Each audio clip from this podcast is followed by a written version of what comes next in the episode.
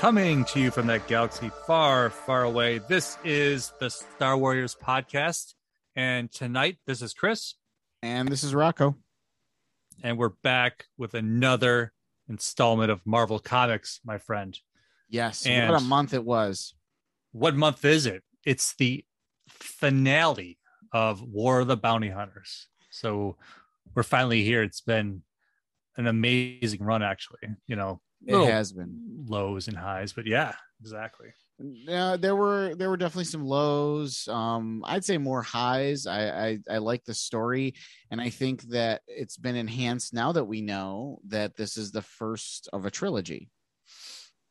Yeah, I'm very excited. Like, we know that Crimson Reign is coming in December, and then the Hidden Empire was announced as well by Charles Soule.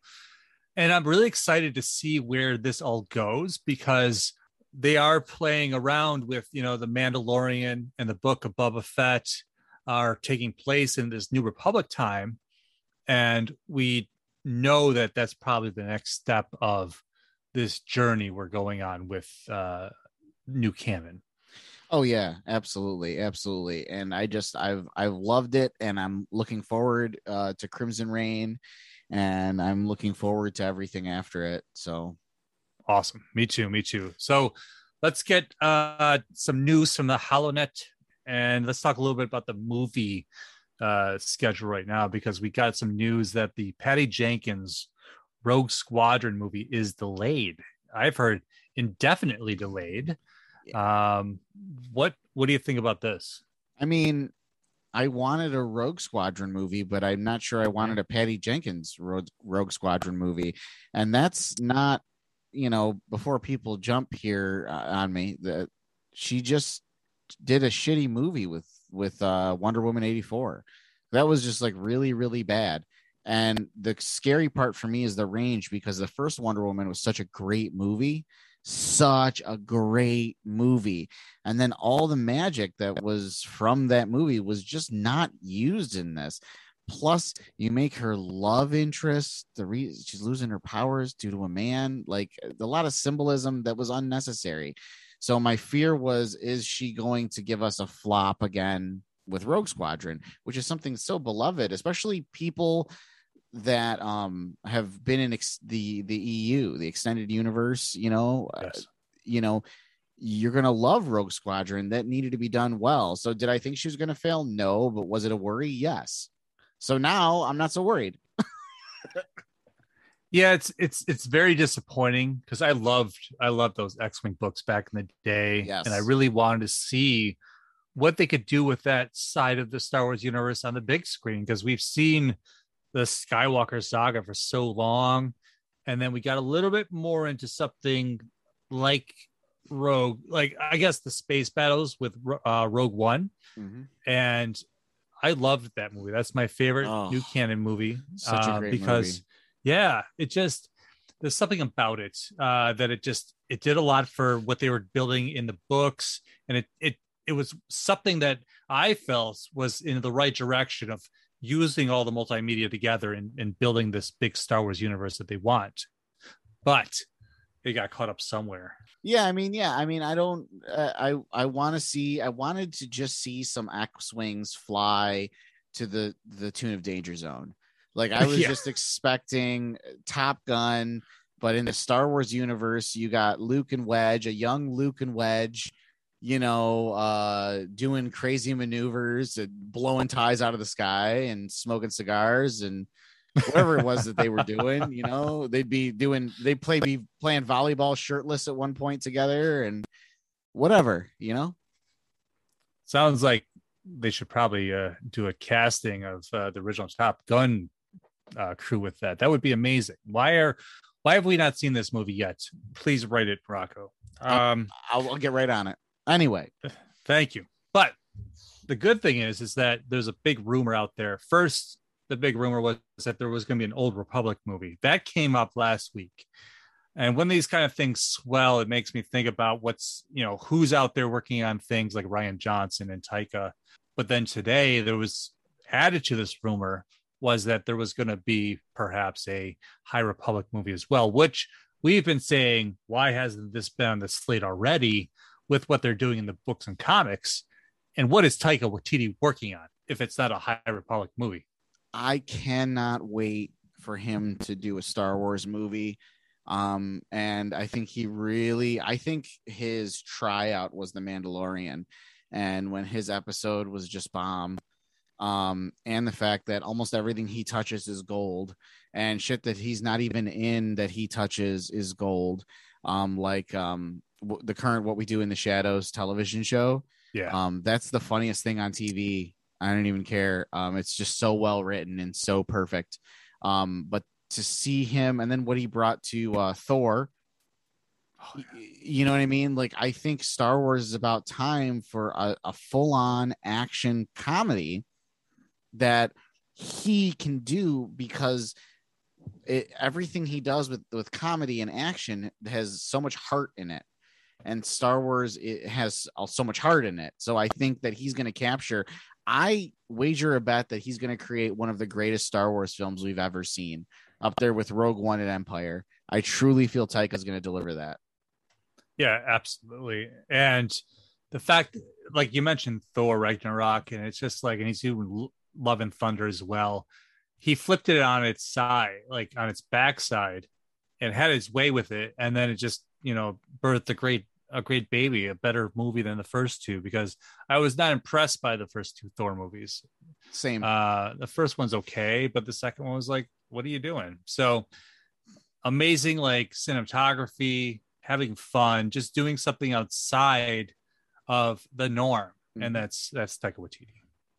Absolutely. And, you know, as I G eleven, you know, just fantastic. He, he did the original movie, what we did in the, sh- what we do in the shadows, which was such a fantastic concept that you do you know how many people are like watching the show and I'm like, oh, did you ever see the movie? And they're like, there's a movie.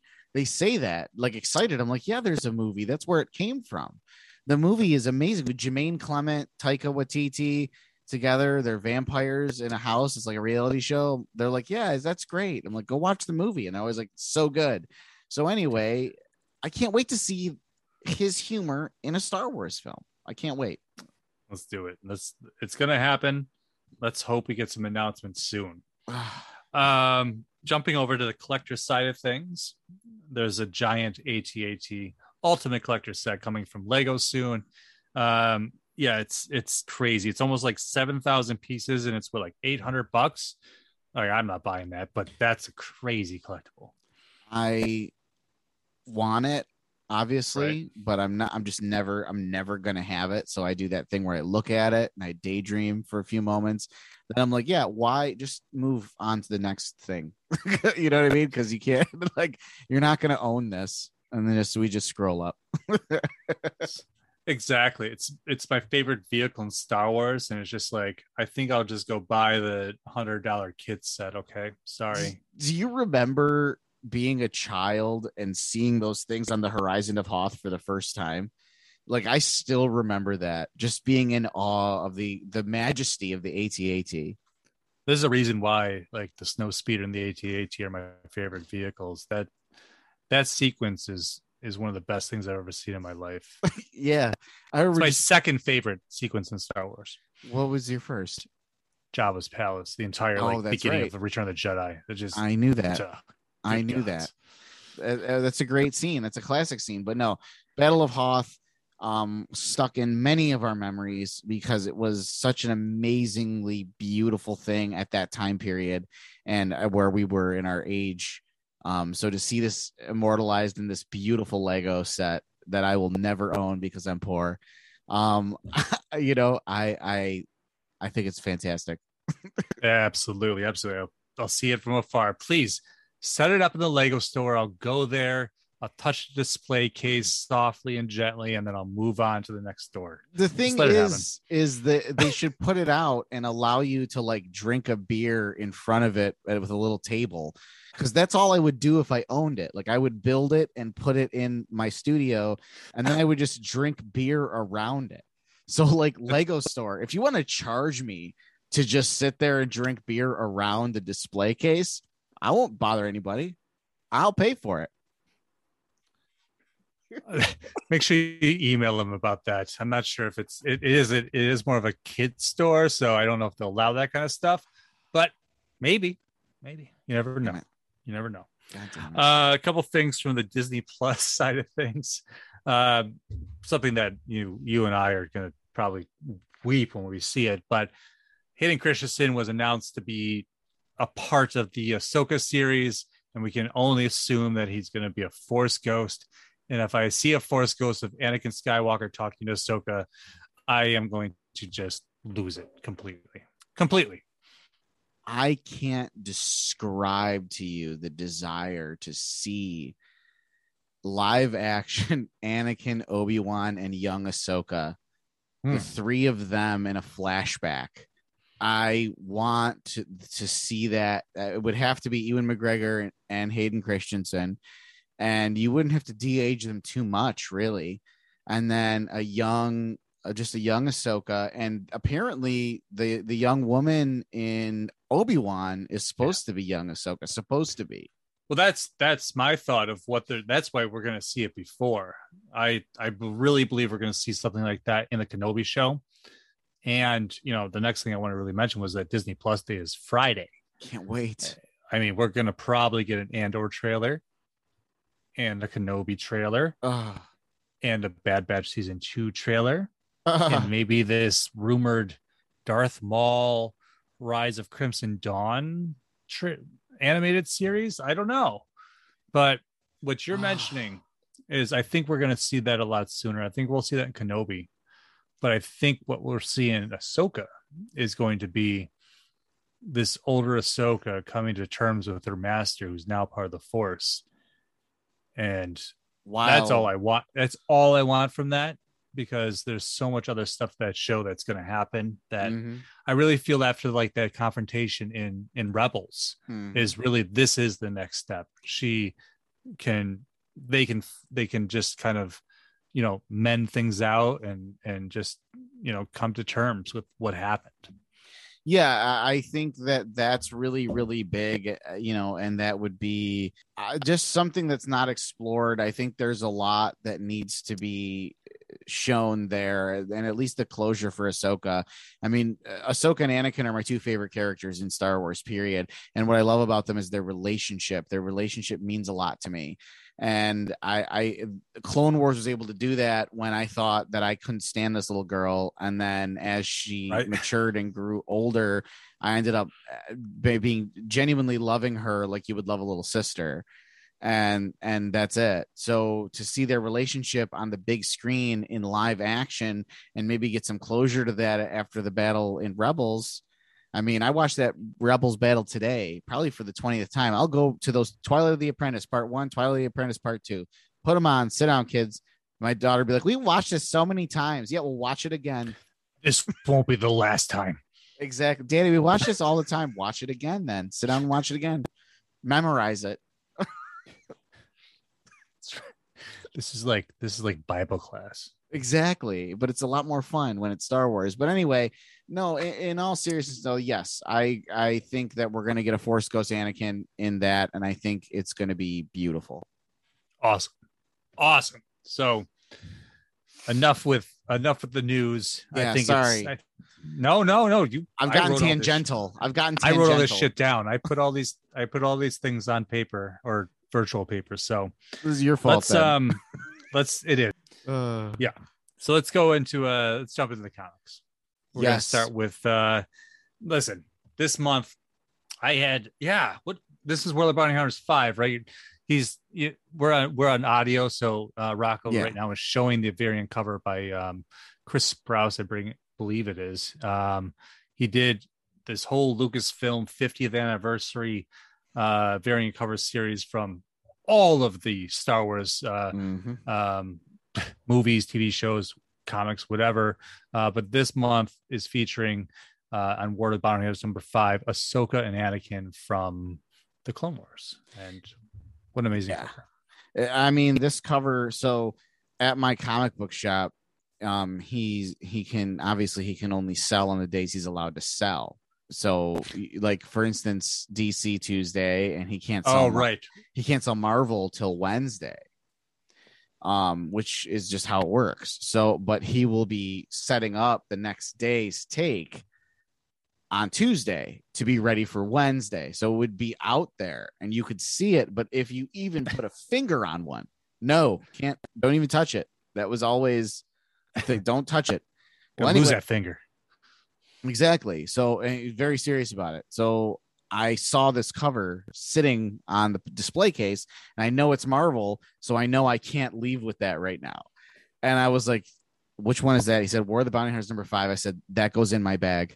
And he was and he was just like, got it. I'm like, thank you. That goes in. I'll get it tomorrow. I'll be here tomorrow when you can legally sell it and it, it, put it in my bag, please. And he did. And like this cover is is gorgeous. This is a gorgeous cover. Funny story to you listeners is beautiful. I've been trying to collect these Sprouse covers, all of them, you know, like fucking Pokemon. But I War of the Bounty Hunters, the main run was not doing any of these Sprouse ones, and I missed this. And if it wasn't for this dude, I would have, it was over. I just, I don't know what I would have done with myself. Yeah. Well, yeah, exactly, dude. I'm just, uh, I'm, I don't know. I, I, got to buy them. It was, se- it was like, it was serendipitous. So we just talked about it and then they're the, they're the cover of the first comic. So that's pretty cool. But Amazing. War, War of the Bounty Hunters, um, God, this this whole I can't wait to go over these. So, War of the Bounty Hunters five is where we're starting, I believe. Is that is that correct? That's it. That is correct. All right. I'm going to do the official stuff right now. It's Bam. Uh, it's called Attack at Dawn. It's written by Charles Soule, inks by Luke Ross and David Messina, colors by Narij Manon and Rachelle, Rachelle Rosenberg, and letters by Travis Lanham. So, the last. Last time we left our heroes and villains and gray area peoples and aliens, the Hutt Armada had arrived and they were posing a serious threat to everything that's going on because the there's an Imperial shuttle trying to get Han Solo to the, the Executor. And then you got Vader and Luke having a TIE fighter battle because he's trying to keep Vader away from them all. The Millennium Falcon has been disabled by Boba Fett with one of those concussion bombs that are so famous from Attack of the Clones. So much is going on. There's so much. There's so much action in this one comic. It's it's it's ridiculous.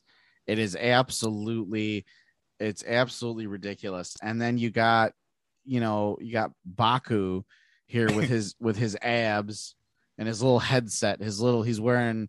He it looks like he's a good call center. Press one for Bokku. Um, that's what he looks like. I mean, I'm gonna put it up here, right here. His little he- his little headset, right here. His little. Can I help you? This is Bokku. I can't believe they make them for Hutts. This that's is amazing. Hutt technical support. Uh, you know, did you forget your password again? Um, it's it's Salacious Crumb exclamation point. Um, but anyway, um, so much going on in this issue. I. What's amazing here is we see how much power Qi'ra has over Bokku, and it's like, yeah, no, you're gonna you're gonna attack, and this is gonna be a suicide mission. You're gonna commit you, suicide but, right now, right? For Crimson Dawn. I thought that was really interesting because it's just how how does she have that much power over the Hutt Council? I mean, the entire Hutt Council is on that ship, mm-hmm. and they're attacking. And she's like, yeah, go, go, go attack a super star destroyer. Go ahead. And what the thing is, though, that that should I think that they did very well in standing out without bringing too much attention to it is how powerful Jabba is and how powerful Jabba was, because Jabba just walked away yeah. and Jabba was like, I don't have to deal with this. I'm not going to because I am Jabba the Hutt. And, you know, we see Jabba, just like you say, in your favorite scene, which is the beginning of Return of the Jedi. And he was he was truly introduced there. I would say it's arguable, but in my opinion, he's truly introduced there um, in terms of really knowing what he's all about. Um, and then this comic really amplifying how powerful he was. He defied the Empire, publicly defied the Empire, and was just like, F around and find out. Well, I, I I think back to something you've been saying over the last few episodes where it's like this is going to change the way you see things, right? Yes. Yes. And it's it's interesting because you didn't really realize there was a Hutt Council. Of course not, because Vader goes and assassinates them because mm-hmm. the Emperor's like, hey, we have to preserve the Empire and Hutt alliance. Yep. And how do you do that? Uh, obviously, you have these rogue Hutt, this rogue Hutt armada coming at you, who they don't know is controlled by Crimson Dawn. But now you're starting to see these inklings of like, oh shit, this this organization has started to infiltrate everything. And they show yeah. that more and more through the comics, you know, this month. But you really start to see how much Qi'ra has infiltrated every level of every organization in the in the in the galaxy. You're yeah, you're exactly right. I mean, she is truly the Star Wars mob, if you will, yeah. and has and she is the figurehead. I think, though, like that always brings me to a thought of a story that still hasn't been told that I am wondering, like Emilia Clarke, she is Qi'ra. And yeah. I want to, I really want to see how she, she was obviously trained by Maul. Like the comic books literally show us that she was trained by Maul. She even calls him his, her master at one point in these comics. So what happened between Solo and this? Maul training her. Maul, obviously we know how Maul died at the hands of Obi-Wan Kenobi. Um, finally in on Tatooine, and that exchange was beautiful. It's interesting you say that because it's there's a gray area of like how his insanity started. How did he lose control of Crimson Dawn? Obviously, now we know it's Qi'ra. So, as I mentioned before, what about this rumored Darth Maul animated series? Right, uh, like that's exciting. Or another thought of mine is like we don't know what happens through these through this trilogy. We have Crimson Reign and we have Hidden Empire, but does Emilia Clarke show up in Book of Boba Fett? Like some of those in that trailer, which I should have put in the the this the news because that came out, and I'm hoping for a mafia-esque show on Tatooine. Some of those uh, some of those thugs look a little Crimson Dawn to me. I wouldn't be surprised if we were again reintroduced to Crimson Dawn. There, the Star Wars is a lot about factions, and I think that they're really trying to create this new faction, and then they've been able to write it in that they've always been there, but they're so secretive we would have never even known about them. That's how immersive Star Wars is, is that it adds yeah. another layer. And now we have another layer with this criminal organization that's been pushing things the whole time in the background, which changes the way we watch all the movies that we've watched, which is what I love about Star Wars.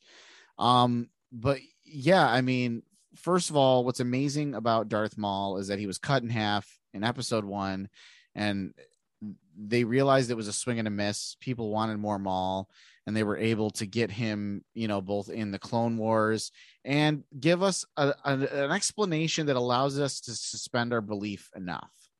Right. Yeah. That of him coming back. And I love that story with Savage and her and, and oh, being yeah. brothers. Fantastic. So to hear that there's an animated now, do we know, will it be animated in the way of like Clone Wars or? Oh, no, it's just, we, it's just rumored. Okay. It's, we have no idea. I don't know where these rumors come from. I don't know from the great pit of Carcoon, you know, I, I don't know. Um, yeah. We can only hope that something like that happens because how do you, how, how do you separate Star Wars from the Jedi and like this Skywalker saga? You got to dig into like the underworld. The underworld is huge in Star Wars. There's always something that interest me and yes. the bounty hunters and and the crime organizations and the syndicates and whatnot. So yeah, I I really feel if they lean on that heavily, I would be very okay with going in that direction with Star Wars, especially Same. in like Civil War period and New Republic. Absolutely. And then and then that there you can sprinkle in a Jedi. You can do a random yeah. Jedi where it's a dude that you knew all along, and then bam, he has a lightsaber. All of a sudden, you're like, secret Jedi.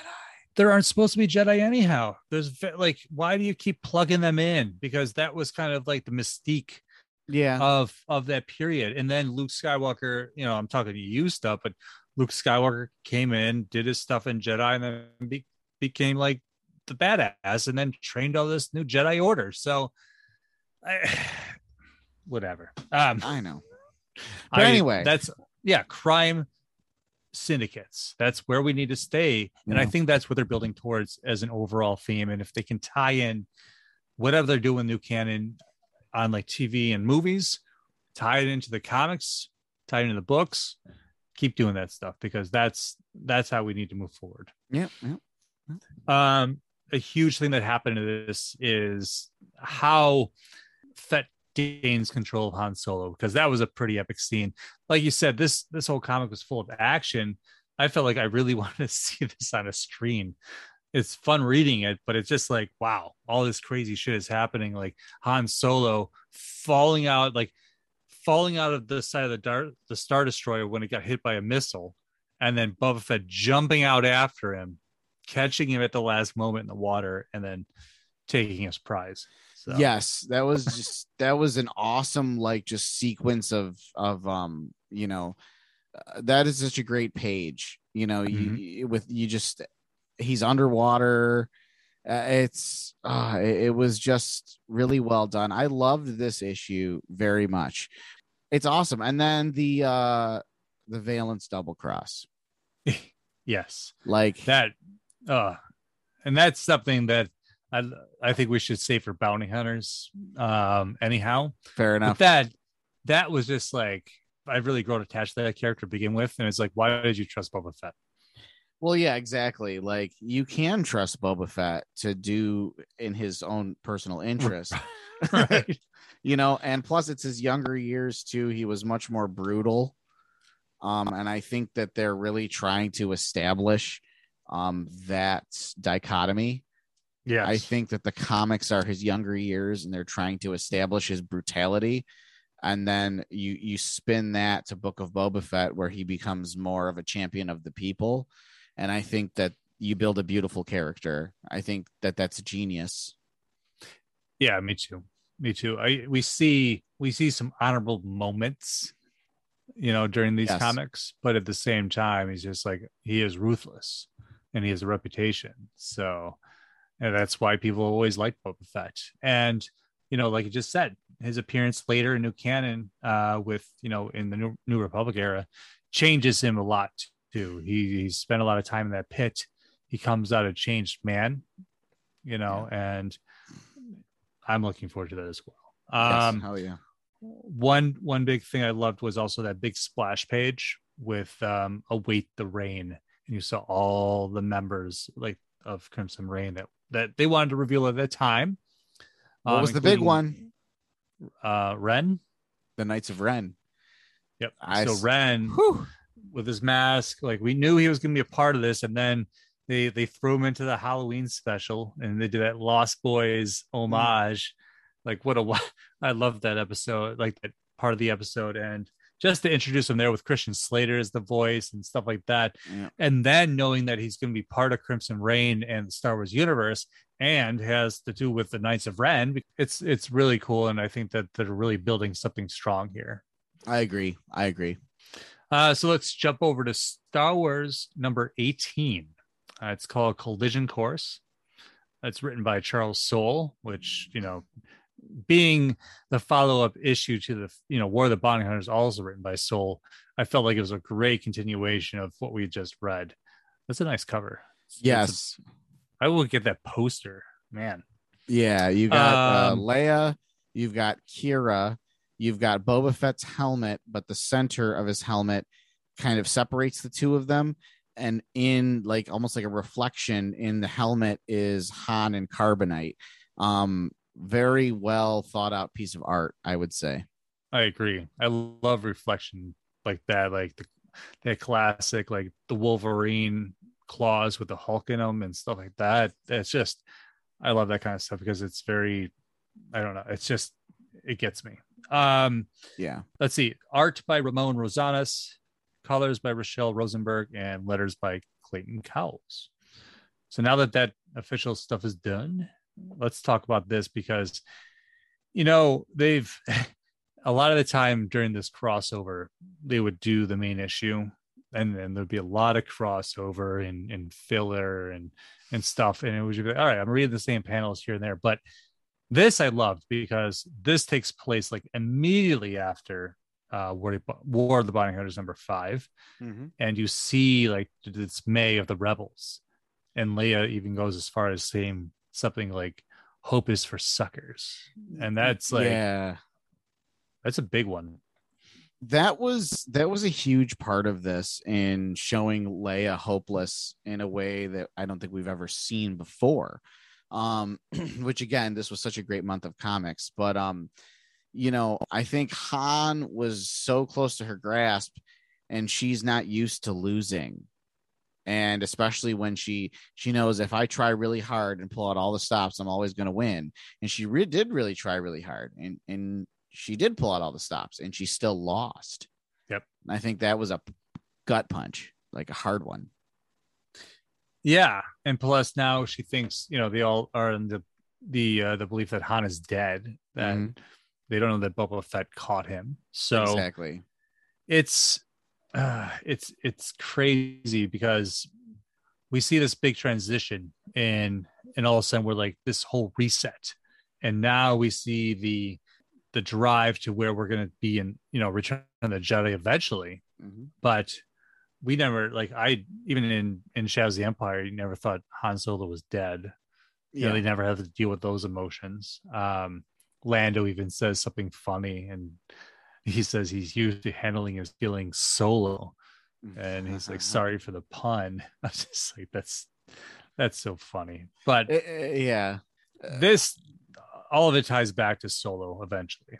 Yes. And I love that. Um, but the, I think the biggest thing in this comic is I could not believe that Qi'ra got on the Falcon.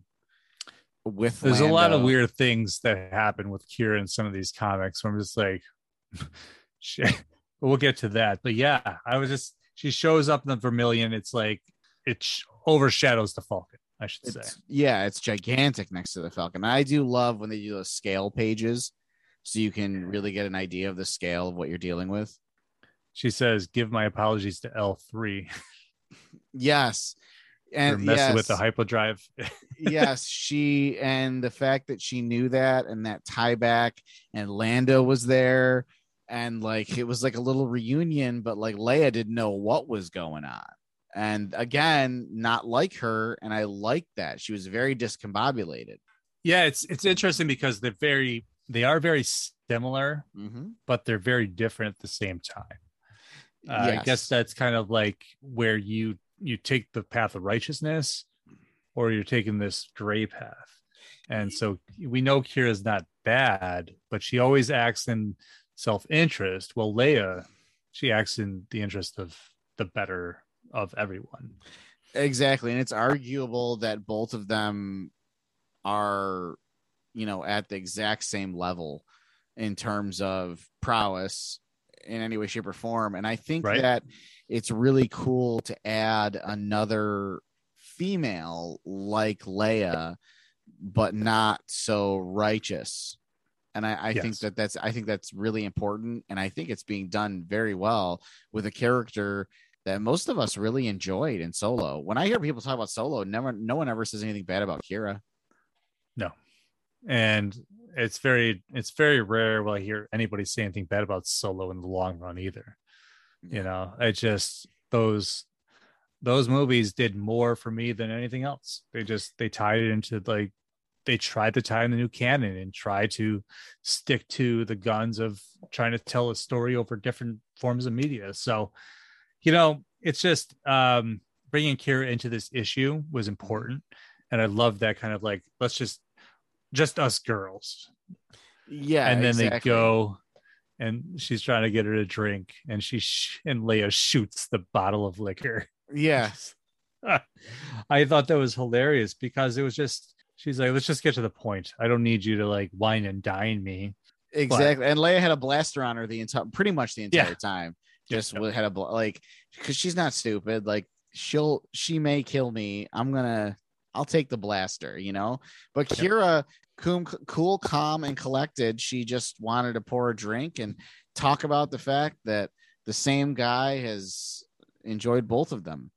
And I think that, you know, that is a special conversation on top of the fact that she's Qi'ra and then she's Princess Leia.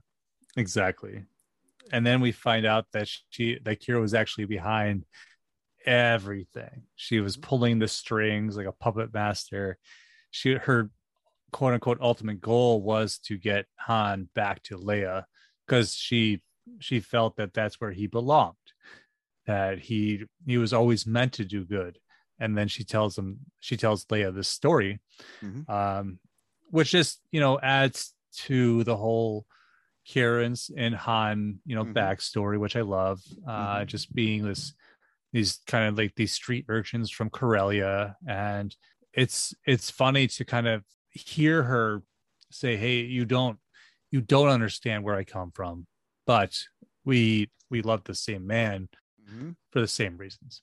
Exactly. Exactly. And, uh, I really like that. I, um, like proper villains. Um, I love that term. John, Don Cheadle uses it in Ocean's Eleven. Mm-hmm. Um, you know, finally I'm working with proper villains, and it was just, they were the villain, but you know, they were, there was more of a, I don't even know how to say it. Like an They're honor. Villain by the law, but they are not bad people.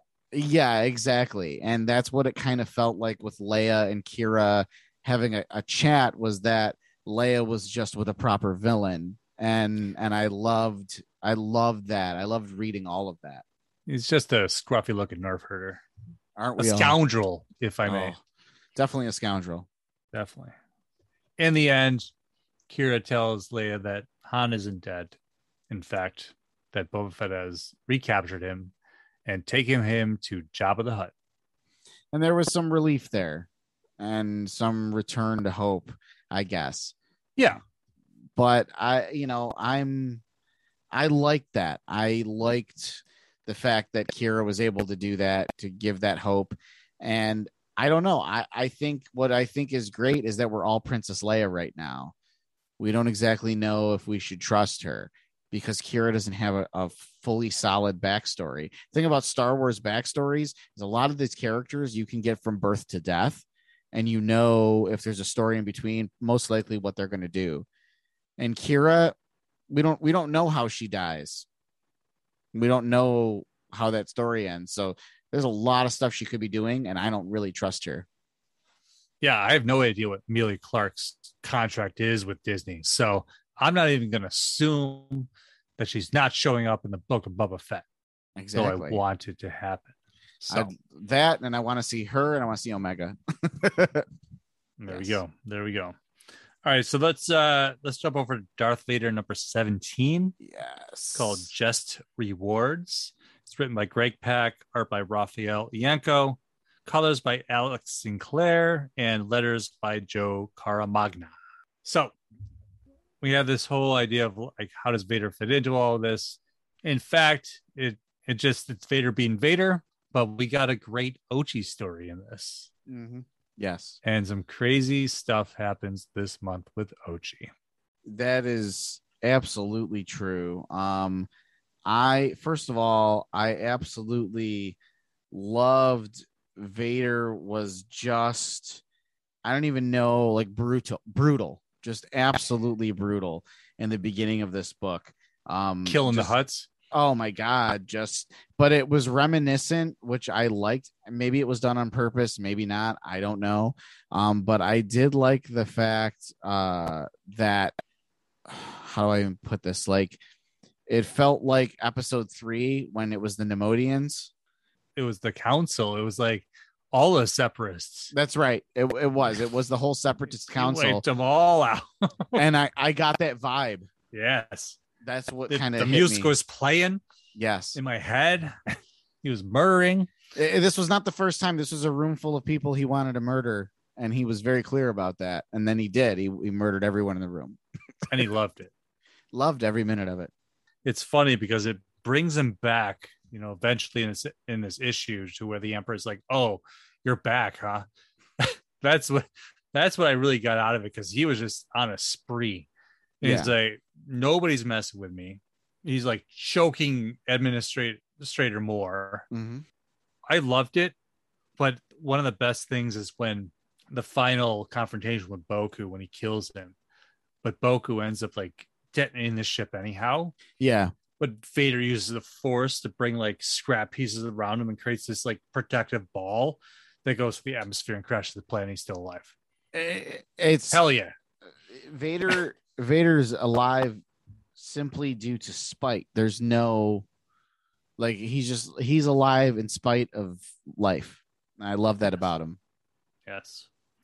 A huge thing that happens here is that all of a sudden the Emperor and realizes that Crimson Dawn has infiltrated the Empire at many, many different levels, and which is quite clever. Mm-hmm. Um, and so the Emperor orders Vader, who has now come back to him as his loyal servant, to hunt down these infiltrators. So mm-hmm. I'm looking forward to that, actually. Yes, yes, as am I. Um, but yeah, you said the Ochi story. That was... Yes, let's get back to that. Please. So Vader tells Ochi to go to the Assassin League, goes to tell them and tells them that he's going to, they're all going to work for him. We see that this, and like I said earlier, it's weird, like Qi'ra's in all these different comics, mm-hmm. that the Assassin League has captured Qi'ra somehow, has her in a cage, and Ochi's like, does anybody else know about this? And they're like, no, no, no. And then he kills them. Mm-hmm. And then you learn that Ochi is Crimson Dawn. And he's got Vader's ear. And but this is the thing, you know, is Vader gonna Batman this, where when Ochi finally reveals himself, Vader's just gonna be like, I knew all along. Ah, murdered. Like, like and that's I, well, no, we know that Ochi lives through all of this because he's in true. uh he you know, he oh, works yeah. for the Emperor. Yeah, that's right, because he's the one who, uh, oh, wow, Weird. you're right. You're right about that. So how does Ochi outlive Vader? That is, you know, you've just added another dimension to it. And again, that's Conundrum. why I love this. That's why I love this, because I now I want to know. But yeah, he ends up uh, freeing Qi'ra, and we're just like, oh, man. So he's in, too. It's going to be Crimson Reign may just be an apt title. Well, that's the funny thing. It's like we know like Dankar has joined, Ochi's part of it. And it's just building up through all of these issues was like to get to this point where they've made us, the reader, realize like, holy crap, they're everywhere. They are. Because even in the crappy parts of like Doctor Aphra that we mm-hmm. complained about and, and whatever, they were still characters surprised that certain other characters had joined Crimson Dawn. Exactly. So what what a cool aspect that now when we watch these movies, it's like, oh, maybe that guy's Crimson Dawn. Exactly. Anybody could be. It adds a whole new dimension and a whole different way to watch it. And then, you know, when you find out that like, oh, this person was actually Crimson Dawn, then you like, you know, you look back to it and you're like, oh man, that may have influenced their decision in The Empire Strikes Back or Return of the Jedi, like, you know, something like that. And I love that. I love that these comics do that. They enhance. Exactly.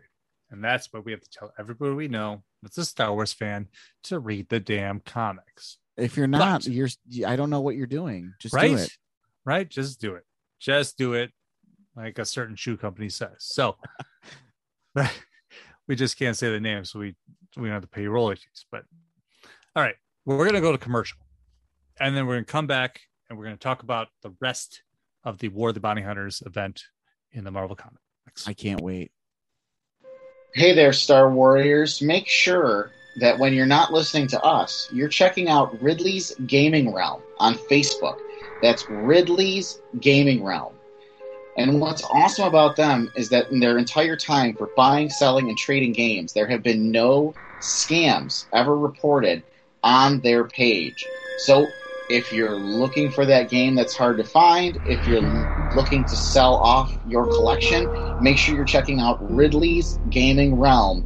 That's a Facebook group right there on Facebook. You all know how to use it. Ridley's Gaming Realm.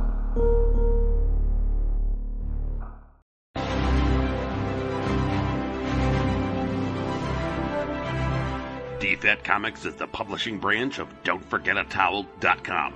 The only place to travel geekly. focusing on creator-owned and independent titles like Hollowed, Pursuit of Plastic, and Fairy, and many more. D F A T Comics will be a mix of genres appealing to every kind of reader. Join the new source of comic book entertainment with D F A T Comics. We are back after those commercials, and we're talking October's Marvel Comics, the final month of War of the Bounty Hunters. Yes, and a month it has been. Yeah, this month has been so good that we're about to talk about Doctor Aphra, and I have really nothing bad to say about it. In fact, it did everything I wanted a Doctor Aphra comic to do for me. It was, it was actually super action packed in ways that weren't annoying, and uh it artifacts, yeah, like, like magic. It was, I mean, good. It was surprisingly good, very good. Right. It wasn't even the art from last month that we we totally hated. So, mm-hmm. anyways, let me get to the official stuff. All right. Um, so it was written by Alyssa Wong, pencils by Mink Yu Jung, inks by Victor Olazaba, and colors by Rachelle, Rachelle Rosenberg. And then finally, letters by Joe Caramagna. Caramagna.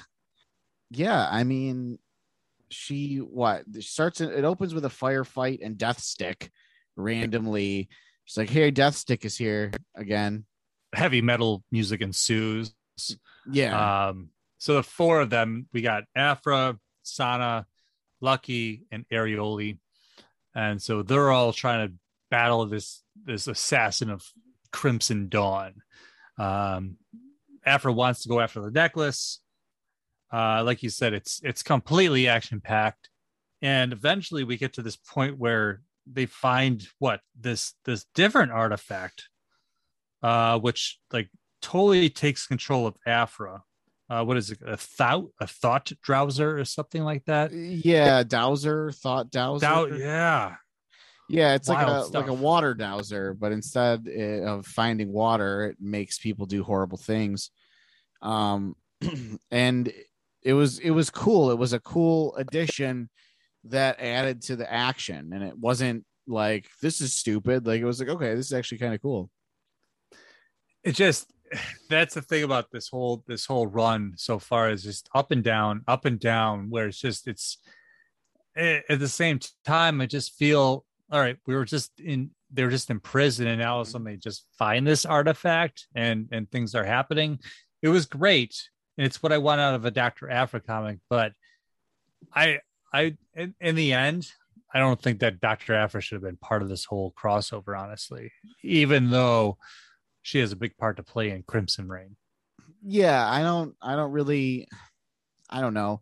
I've said this before and I'll say it again. They shouldn't have put her in War of the Bounty Hunters. They should have they should be doing a crossover with um, High Republic. Yeah. And we we should be reading High Republic as it's happening, and then we should read Doctor Aphra as she goes to the different archaeological digs for the High Republic and allow us to have a, a great story there. Um, I think that was a huge miss, but this issue was very good. It held my yeah. attention. I wanted to read it. Exactly. And we see this kind of um, dishonor between thieves because in the end, Lucky or uh, Aphra throws a detonator and blows up Lucky and Ariel's ship. We learn about uh, these, like I said, the thou- the Thout drowsers. Uh, they were actually used by the Sith as well. They were able, and then eventually that the, the crew is able to hack and find a network of contacts. And uh, they learn that Crimson Dawn is everywhere. Mm-hmm. So I, like, it goes action, action, action, tie into the tie into the overall theme of things. Um, but like you said, I don't know why they have to be involved in this if it's just to sell the book. Because that's what I feel like is happening. Couldn't they just do what you said and accomplish something that would be more appropriate for the character? It just, I don't know. I, as much as I like this issue, I feel like it's, we had so much garbage before it that I, I, I can't really forgive it. Yeah. I don't like, you know, I, I, I don't know. like like you said, there was no consistency with this run, and it was it, it's very annoying that there was no consistency. So I don't know. But that bothers me because we're about to go into Crimson Reign, and I still have to buy Doctor After comics. That's how they want us to do it. I'm I'm hoping maybe I mean, it works. It does, right? I mean, ultimately, like, we're the suckers, and yeah. we're buying these comics, so we will sure. buy them. You're right.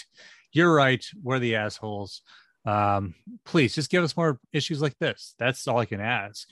Like, that's fair. Let's get into it. Let's get into like, oh shit, she picked up this thing. It's controlling her mind. Yeah, and she's gonna wipe out everything. It's it, and then they grab the necklace. So, yeah. I. Whatever. I like we said last month, we learned that Alyssa Wong had written the which uh which spinoff was it that was so good? Oh, uh, the, I'm uh, drawing a blank with that one, but yeah, she's a great writer.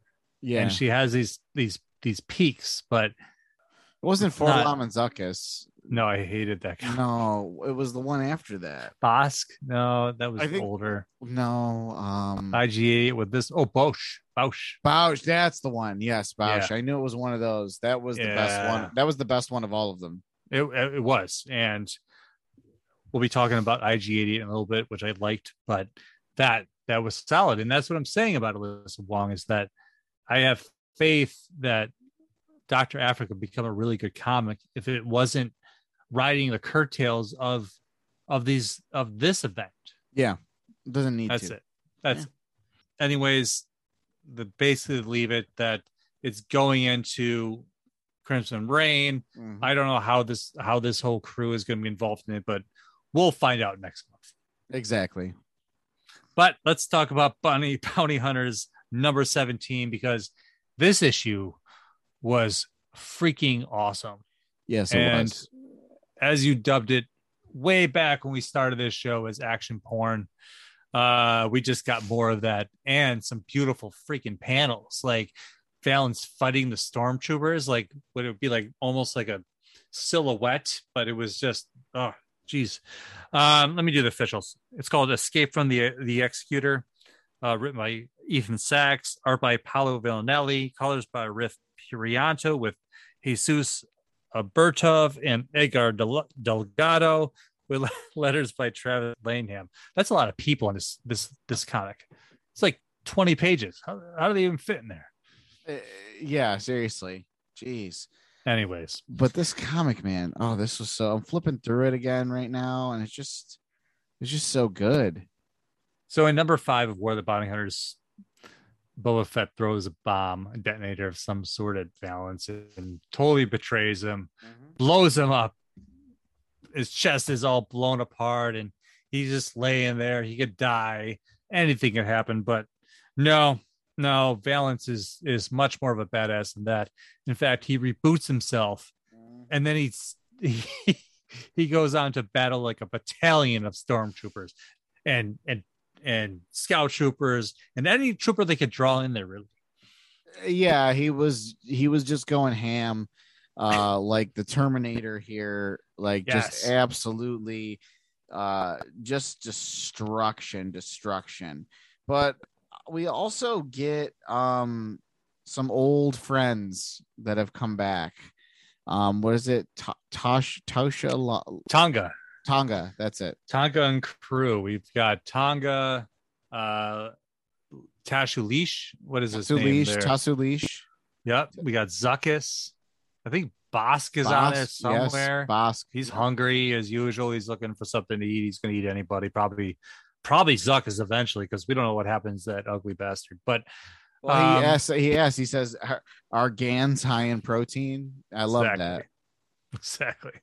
Um, So I I think this is cool because we he Valance is calling to them.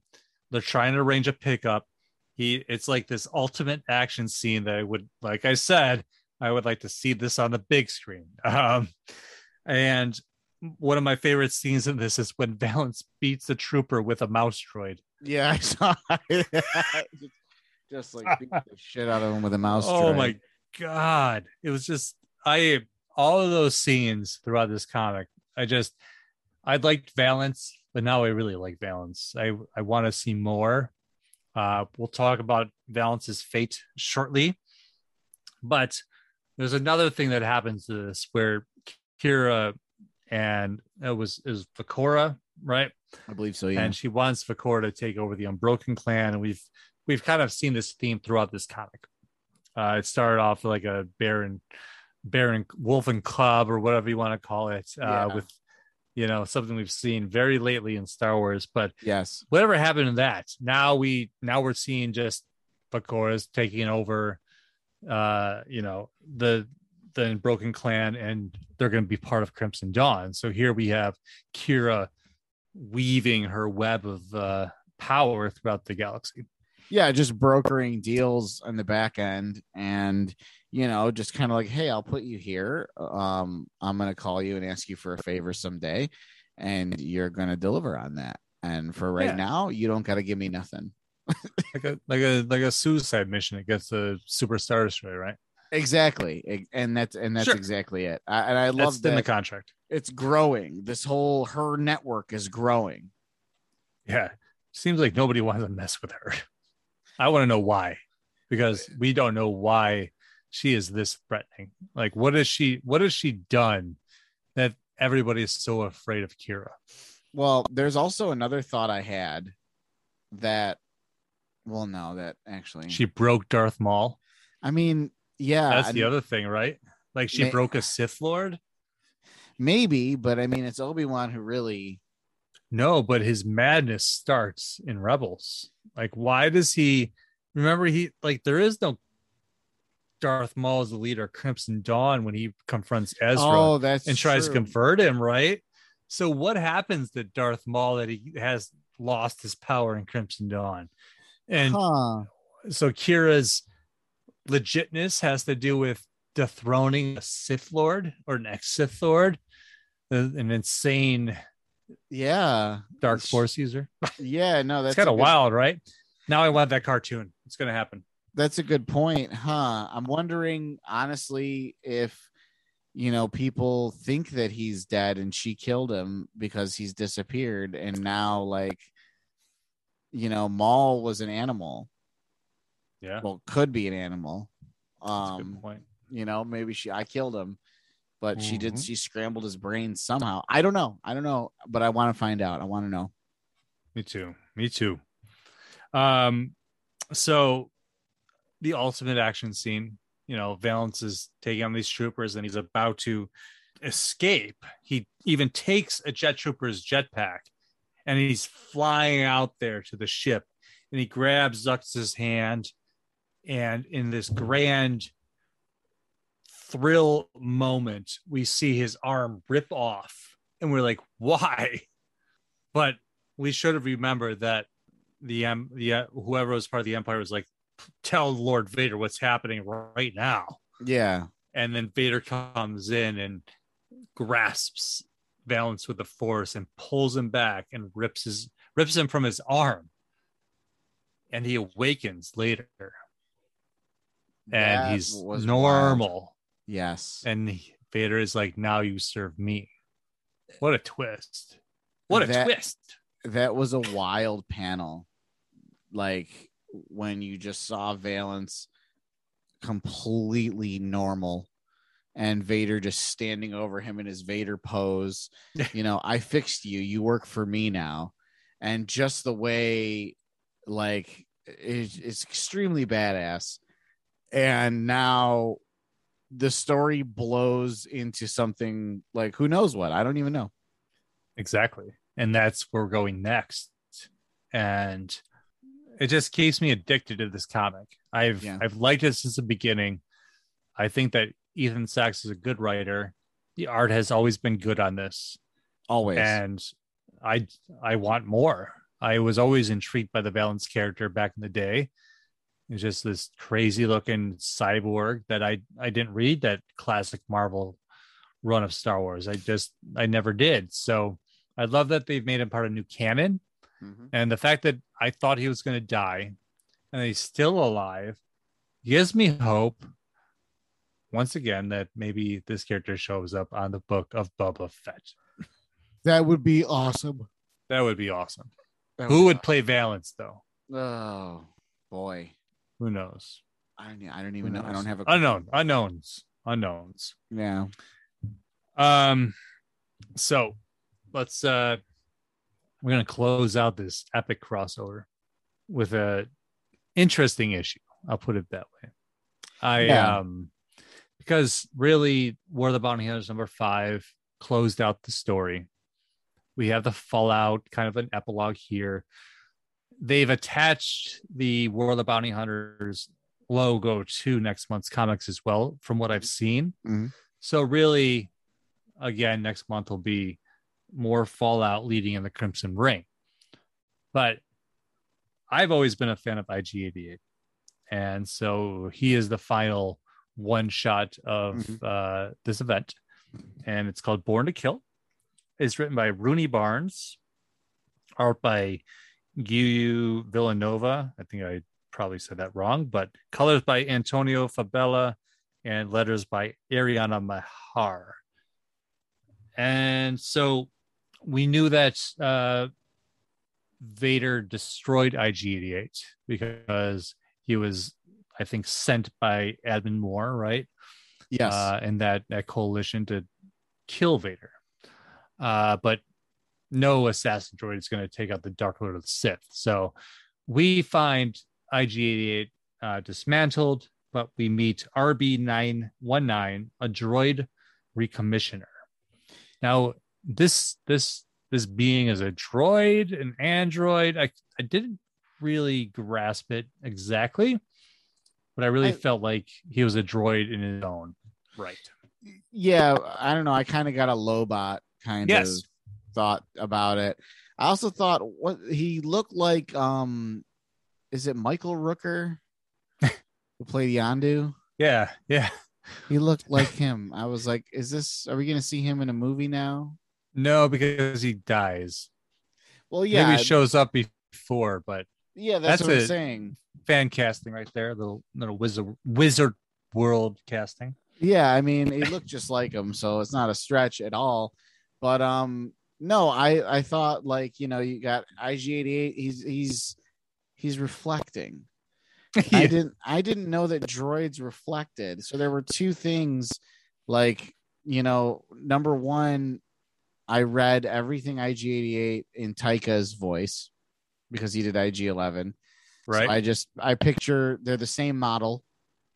So they probably have the same voice, you know, the manufacturer is going to create the, just do the same voice for all of them.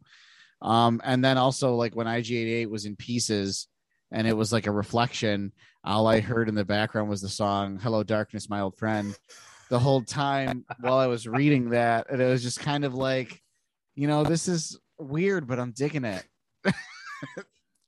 It was, it was a very weird comic. And, yeah. you know, that's what I really felt like. This is, this is the closeout to this, this crossover. Yet I felt it was very appropriate because it was like a haiku almost. It was, yeah. uh, it was, It was definitive of what we know is coming. And it's funny you mentioned I G eleven uh, because I was like, are they leading into this somehow? Does he become him? I'm uh, just like the the canon gears are turning in my head, but you know, it's it it doesn't get that deep. no, um, no, it doesn't. I do love that they they do tie it in Deva Lumpop even yeah. more because I liked that character. We've only really seen her in a, a select amount of issues, uh, and I'd like to see more, but it was, it was, it was mostly in these, these one shots. Um, so he gets, he gets his own uh, directive. He needs to find Fett. He needs to get Han Solo. And what I loved was we've been talking about, like, did all the bounty hunters, bounty hunters ever face each other in this crossover? I don't think so. Was there ever a splash splash page of the Executor, you know, lineup that we know so well from Empire? We got it in this issue. In this, we yes, got before we it. got it in this issue, and it was very. It would never happen. It was like a weird fever dream that I G eighty-eight had, but I appreciate it because it is for the bounty hunters, and those are the bounty hunters we knew from the beginning. Besides Greedo. Yeah, exactly. Um, I really, I I really liked this issue, but I remember now it was very strange. It was very strange. Um, it's but I, flashbacks for Droid, right? Yeah, that's one thing I found odd. But then I really did like. First of all, I have to I have to comment on the artwork. Yeah, this is a beautiful book. All of these one shots were amazing. Yeah, the artwork. This is gorgeous. And then I loved, like, dude, you, you you had to have called it like I did when I G eighty-eight got onto Slave One. Yeah, like I immediately was like, so Boba Fett is definitely going to show up very soon. Like, there's no way Boba Fett just left Slave One unattended. And with Han Solo inside of it, like, he was setting a trap, and I G eighty-eight walked directly into that trap. Stupid droid. Honestly, like, what are you? You're supposed to be attack. Like, isn't he supposed to be like a, an assassin droid, like super, super tactical? Well, he's self-proclaimed the greatest bounty hunter in the galaxy. Like, he has like this extreme arrogance to him for a droid, right? That is true. That's very true. Um, but I do like what Boba Fett does to him. I enjoy that thoroughly. Yeah, it's interesting that he spares him. Like, we knew that in this in this crossover that the the Slave One, oops, I called it that, um, had didn't have the That's ability to refreeze, right? Yeah, refreeze uh, Han Solo and Carbonite, which became a problem in in Alpha. Way back mm-hmm. when at the beginning. And so he says, I had this installed just in case what happened before happens again. Yep. And so he uses it that on I G eighty-eight, freezes him, but he doesn't destroy him. He leaves him out in the sand. Yep. Yeah. Why? Why?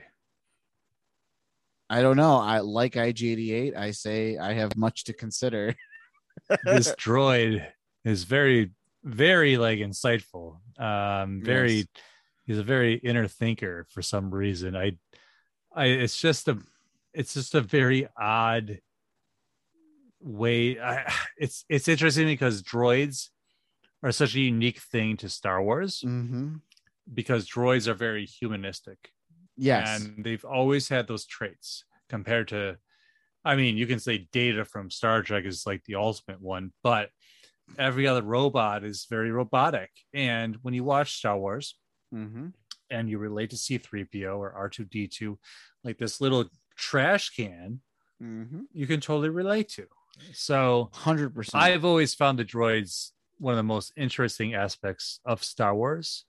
And that's why I thought it was very interesting to end on this note. Agreed. Agreed. And two, like in every, every movie, you know, with the droid, you're always, you know, who's voicing the droid, and they're always sassy. You know, we had a C C or a sassy Phoebe Waller-Bridges as L three, if I'm correct. We had a, you know, a sassy, I'm finding out Bill Hader was B B eight. No. Yes. Really? Look it up. I couldn't believe it. I was like super happy. What about Joan Rivers in, in Spaceballs? There you go. Uh, You got K two S O in in Rogue oh, One. Alan Tudyk, Alan Tudyk, uh, a master, um, hmm. with voiceover. So I guess what I'm saying is, uh, what's important to Star Wars is the droids, because you're you're gonna get this like extreme personality, and that's what a droid is. But it's so very human too, which I think we love about it.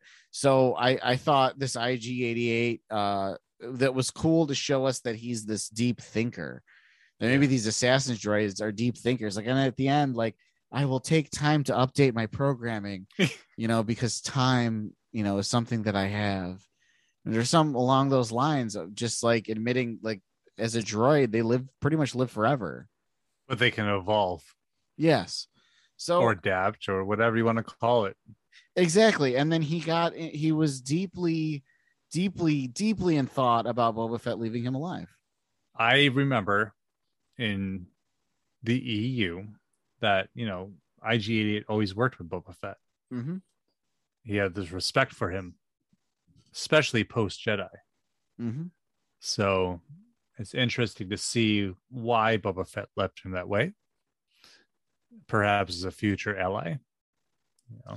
It's possible. It's very possible. I mostly remember I G eighty-eight outside of Empire Strikes Back in the uh, video game Shadows of the Empire when he was one of the hardest boss fights on that game. It was ridiculous how difficult that boss fight was. It was unnecessary. It was un- you, unnecessary. I, I remember that, and I remember the first comic I read in the E U was Dark Empire, and I believe it was Boba Fett, I G eighty-eight, and Dengar had a an alliance to, you know, go after Solo. Um, and so that was that that was that whole side of things with uh, you know, the fallout after mm-hmm. after Jedi and whatnot. So yeah. Amazing stuff. And you're right. It's just the way that they brought in I G eleven to the Mandalorian, and we see that side of a droid that we've never really experienced from the assassin droid, because we didn't see what I G eighty-eight could do. Mm-hmm. We knew in the E U what he was and what he did, but now it's like, will he show up in the Book of Boba Fett? I'm going to go back to that every time, because if they don't bring in this kind of stuff, I would be surprised. But we will see. I actually will see in December on the show what happens before we even find out what happens in like the whole Crimson Reign and the Hidden Empire and the New Republic. So maybe yeah. we'll see some status quo changes to our favorite bounty hunters that we've been reading all about for the last five months. Yes, a- absolutely. Um, I can't, and you know, I, I know you keep bringing up Book of Boba Fett, but it looks awesome. Mm-hmm. So, like, I don't know what else to say. And there's a lot Sopranos of Sopranos in space. Yes. uh, you know, I love the, you know, the whole like Jabba ruled through fear. I'm going to try and rule through respect. Yeah. And, and, you know, he's sitting on the throne. It's a much different Boba Fett. He's a crime boss Boba Fett. And I'm all about it. I'm thrilled. Yep. We love the underworld of Star Wars, and it's alive and well. And I can't wait until next month, because like I said, we have a little in between until Crimson Reign, but the next uh, big event starts in December, and you know, we'll be talking all about it on this show. So tune back in. But my friend, do you have anything you want to plug before we close out tonight's show? Uh, yes, yes, yes. Um, we ha- we are in a new season of Critical Mass right now. Um, we have three episodes up, with our fourth recording tomorrow night. Um, so make sure you check us out, Critical Mass Podcast, anywhere you podcast. And we, uh, Chris, if I'm correct, are going to be doing a Listen Up Casuals um, for Thor. We are. And I've we've been kind of bad about it. It's my fault. Uh, it's okay. I, I would love to do this show more. I think we need to backlog some episodes uh, just to get some on the, you know, and uh, just in case we miss a few weeks. I love doing that show with you. And now that we're doing it with guests, uh, I think that it's, it's even more fun. So absolutely yeah, come check it out. We've talked about the Joker, Winter Soldier and Falcon, Hellboy. And like Rocco said, we'll be talking about Thor this month with our friend Jake from yep. Campfire Chats and Bull and Moose Tavern, which are both part of D F A N Entertainment. Absolutely. And which also Critical Mass and my other show, Towley Talk. Uh, we just put out the two hundred eleventh episode of Towley Talk. Bam. My friend Casey and I do the Geekly News. Uh, so check it out. All of the great stuff that's happening over at D F A T Entertainment. But anyways, awesome show. Awesome crossover, my friend. Yes. Yes, uh, this has been my favorite episode uh, that we've done thus far. Make sure you're listening to us, and uh, go out and support your local comic shop. That's it. And everybody out there, may the force be with you.